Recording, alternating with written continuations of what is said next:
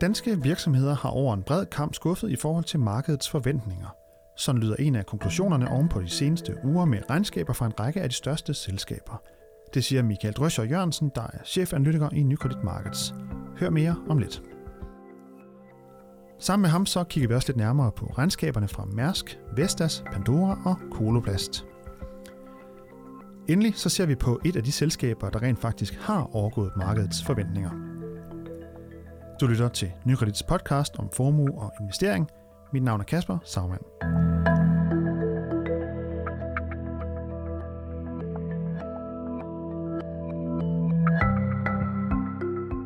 Hvis du har danske aktier, så har der formentlig været spændende nyheder at følge med i over de seneste par uger.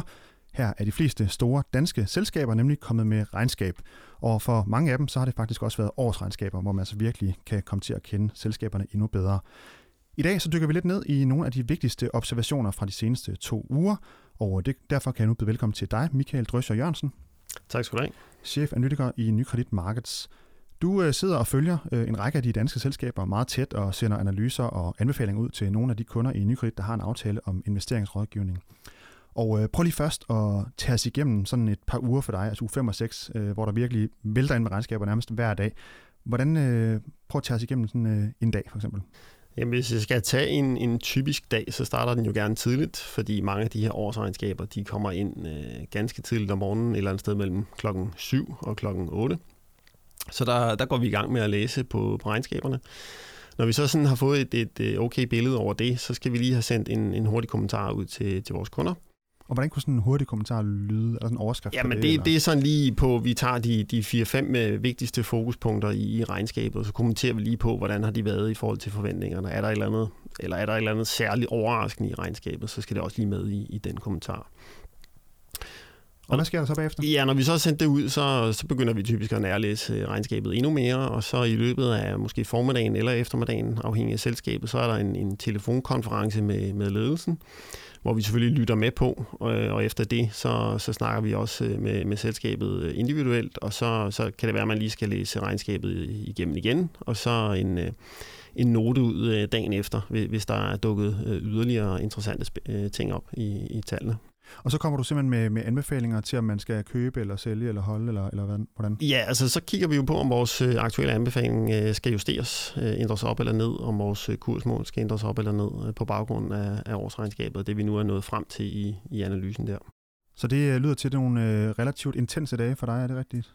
Ja, men det er nogle dage, der starter lidt tidligere end normalt og slutter lidt senere end normalt, så og, det er korrekt. Og nogle gange er der jo flere regnskaber på én gang, så må du have, have endnu mere travlt. Ja, så skal man uh, multitaske, og så, ja, så bliver det lidt mere hektisk end, end normalt. Så er det to telefoner på en gang måske næsten? Ja, det er lige før. Det er lige før, okay. Lad os uh, gå videre til, til resultaterne. Kan du sætte en overskrift på? Er der, er der sådan en eller anden konklusion, som er sådan gennemgående, eller et tema, som er gennemgående for, for den her regnskabssæson? Ja, der er vel egentlig to. Uh, hvis vi kigger på de resultater, der har været aflagt, så, så det gennemgående tema er faktisk, at, at mange af de danske selskaber har skuffet uh, i forhold til forventningerne, både på, på salg og, og indtjening. Det er sådan på de aflagte tal, kan man sige. Hvis vi kigger på, nu er det jo årsregnskaber, så er der, så, så er der en, en udmelding for 2018 også i, i tallene, og de bærer voldsomt præg af, af den her valutaudvikling, vi har set. Øh, den danske krone er jo øh, bumstærk, og, øh, og, og derfor er der noget valutamodvind, ikke bare nu, men også en, en valutamodvind resten af 2018, hvis vi kigger på, på den her år mod år effekt, som, som rammer i, i løbet af, af de kommende kvartaler. Så, så det har helt klart øh, været noget, der har, har sat sig i, i ledelsens øh, eller ledelsernes øh, forventninger til, til 2018, de her valutameldinger. Og det er jo blandt andet, øh, nu må ret mig, hvis jeg tager fejl, men øh, det er blandt andet dollaren især, øh, som jo er faldet fra omkring kurs øh, 7 kroner til den 6 kroner nu på, på omkring et år, er det ikke? Øh, der ja, det er nogenlunde de tal, vi, vi arbejder med, og det, det er jo kronen i virkeligheden, som er styrket over for rigtig mange valutaer, og det gør ondt, men nu nævner du øh, dollarsvækkelsen, og det gør specielt ondt på, på mange af de danske medicinalselskaber, som, som har stor omsætning og indtjening i, i USA der. Og et eksempel er jo øh, Novo Nordisk, som, øh, som egentlig på, på fjerde kvartal kom ud øh, nogenlunde på, på niveau med det ventede. Men der skuffer deres øh, udmelding i forhold til markedsforventninger i hvert fald, øh, på, og det er primært valutadrevet. Altså i forhold til, hvad de hvordan det vil gå i 18? Eller deres ja, forventninger til 18? forventninger til 2018 skuffer øh, i, i danske kroner, øh, fordi der er så meget valuta modvind, øh, og det havde markedet ikke helt øh, fået indregnet. Men der er en kraftig øh, modvind der i, i Norges øh, tal eller forventninger. Og vi har, vi har aftalt, at vi skulle snakke om, om tre, øh, fire regnskaber. Vi ser, se, hvor mange vi når, men vi kan i hvert fald starte med et af dem, og det er Mærsk, som vi har snart vi skulle dykke lidt ned i. Ja. Øh, de kom med regnskab i fredags, og øh, ja, bare lige helt kort, øh, aktien den startede med, aktierne startede med at falde omkring 5% fra, fra morgenstunden i fredags, men øh, faktisk så sluttede både Mærsk A og B-aktien kun i nogle øh, ret små minuser på minus 0,3 og minus 0,6. Hvad var sådan øh, det vigtigste i det her Mærsk-regnskab? Jamen altså helt overordnet kan vi sige, at, øh, at de aflagte tal fra, fra fjerde kvartal var sådan lidt en, en blandet pose øh, bolcher, kan vi vel godt øh, tillade os at kalde det. Øh, på på uh, omsætningen overrasker Mærsk sådan overordnet set uh, faktisk positivt, men, men det er indtjeningen, der skuffer igen, kan man sige, og det er et eller andet sted er det primært uh, Mærsk Line jo, som er den her fortsættende ryggrad i, i, i, i selskabet, som, som skuffer på, på indtjeningen. Og det er simpelthen uh, et spejl af, at, at fragtraterne, de realiserede fragtrater er lavere end det, der var ventet. Øh, der er faktisk kørt øh, bedre volumen igennem, men i og med at fragtraterne er lavere, så, så rammer det indtjeningen hårdt i Mærsk Line, og det rammer så hår, uh, indtjeningen hårdt i, i hele Mærsk. Øh, og så, så kom Mærsk også ud, øh, lidt ligesom de plejer, med en, en meget konservativ øh, udmelding for, for 2018 her.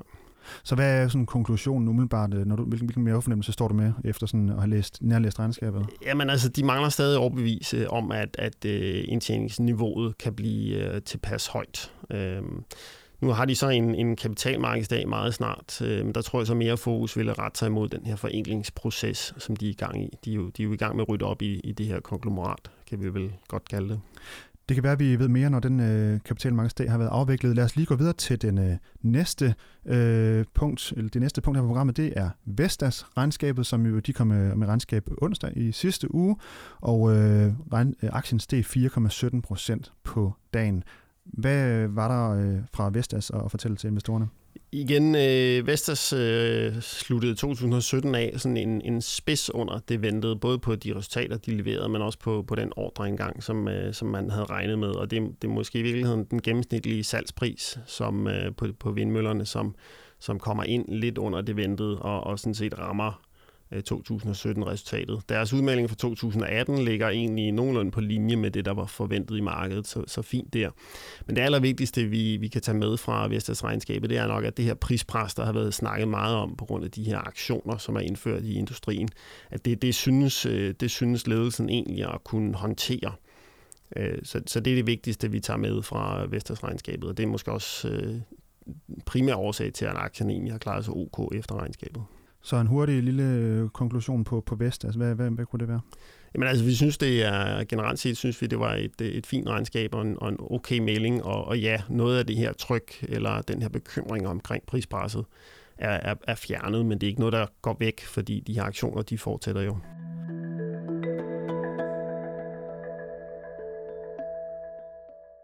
Og så kan vi gå videre til et øh, tredje regnskab, som vi lige kan, kan dykke lidt ned i. Det er fra Pandora, altså smykkeselskabet, som kom med regnskab øh, tirsdag morgen i sidste uge, og øh, aktien den var lidt ligesom Mærsk, den startede med at falde. Minus 2,6 procent har jeg fået læst mig frem til, men sluttede i et plus på 3,5 procent. Det var alligevel også et, et, et, et, et stort hvad kan man sige, udsving på, på en dag. Øh, først, hvor, hvor usædvanligt er det, at vi ser, sådan, at den, den falder markant fra starten, men slutter i et, et pænt plus. Altså, store kursudsving er ikke så usædvanlige i Pandora, kan man sige. Øh, nu, var, nu var der både positive og negative ting i, i regnskabet, og det kommer lidt an på selvfølgelig, hvordan markedet lige starter med at læse tingene. Øh, og i det her tilfælde startede man med at, at tolke det negativt. Nu kom de så med regnskab på en dag, hvor markedet i forvejen var rigtig negativt. Øh, og da, da de så kommer ud med nogle ting, som egentlig øh, bliver tolket lettere positivt fremadrettet, så, så får den lov at rette sig i løbet af dagen. Men, men det var sådan en ja, igen en pose blandet bolcher. Øh, de kommer ud sådan nogenlunde som ventet i, i kvartalet, øh, og der er god vækst i, i deres øh, egne butikker og øh, i, i deres online øh, salg, mens det stadigvæk er det her forhandlerled, som, øh, som er det svage punkt i, i regnskabet fra Pandora. Ja, fordi det var jo tirsdag, som jeg nævnte, og det var så dagen efter, at blandt andet i USA, at vi har set nogle store fald der.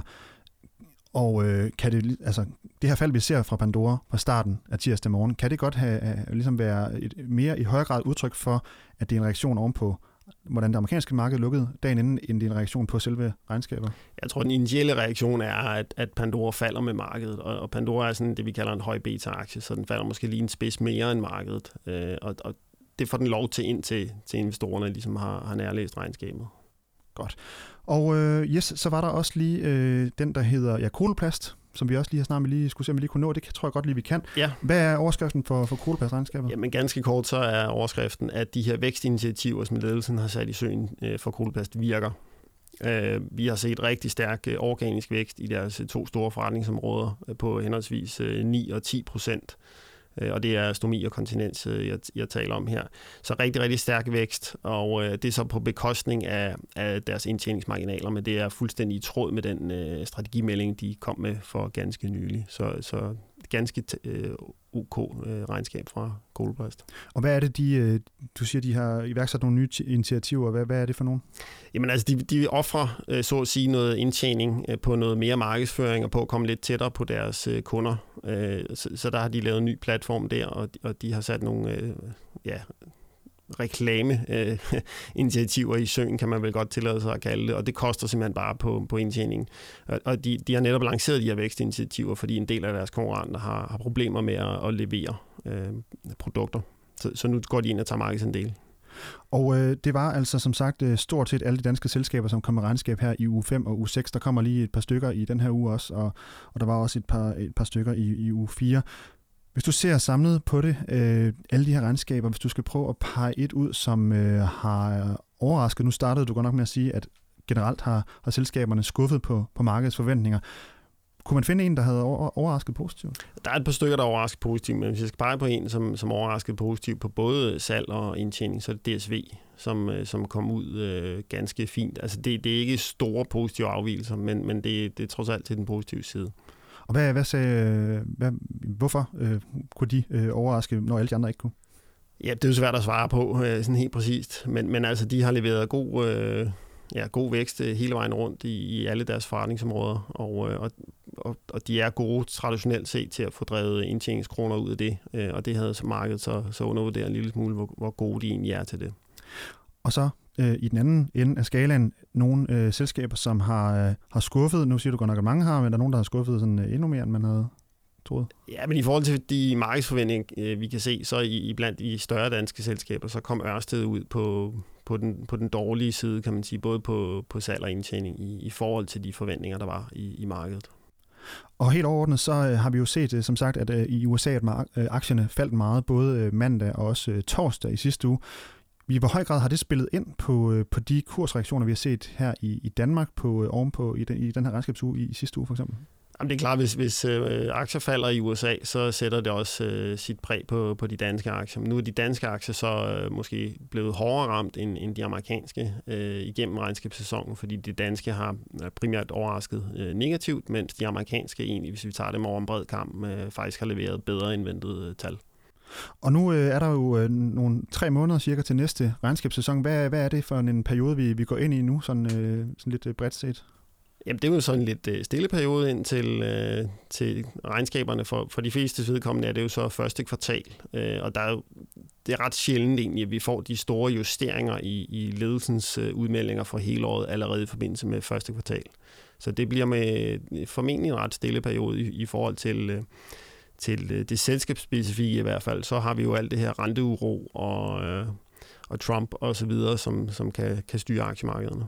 Ja, fordi hvis man tager et selskab som øh, SAS, så er det jo øh, nogen, som ofte har det svært i, i starten af året, og, og fordi folk flyver mere om, om sommeren og så videre. Er der sådan nogle generelle tendenser, man kan sige også for, for det danske aktiemarked, at, øh, at, at, at nogle af portalerne skiller sig ud på en eller anden måde? Det, det er jo meget forskelligt fra selskab til selskab. Nogle, øh, nogle, nogle af selskaberne har egentlig, hvor kvartalerne er meget ens. Øh, og så er der sådan noget som, lad os sige, Carlsberg for eksempel, som, øh, som jo sælger rigtig meget i, i sommermånederne. Men det, det, det ved investorerne godt. Så, så de her kvartalsmæssige udsving, det, det tror jeg ikke kommer til at spille en helt stor rolle. Godt. Og lige til sidst en, øh, en konklusion på, øh, på regnskabssæsonen her, øh, hvor vi kigger tilbage på 2017. Øh, hvad var 2017 for et år for danske selskaber helt kort? Jamen egentlig et ganske fint år, øh, det, det må vi sige. Altså nu, nu sluttede vi så lidt af med her i, i fjerde kvartal og, og, og skuffe i, i forhold til forventninger, men ellers et, et ganske, ganske fint år for de danske selskaber. Vi får se, hvordan 2018 bliver. Tak fordi du i hvert fald lige kom og gjorde os klogere på de danske selskaber, Michael Drøster. Velbekomme. Chef analytiker i Nykredit Markets. Du har lyttet til Nykredits podcast om formue og investering. Du kan følge podcasten hver uge på nykredit.dk eller iTunes, SoundCloud, Stitch og TuneIn. Og du kan også sende spørgsmål herind, eller idéer, hvis du har det, til øh, podcast Tak fordi du lyttede med.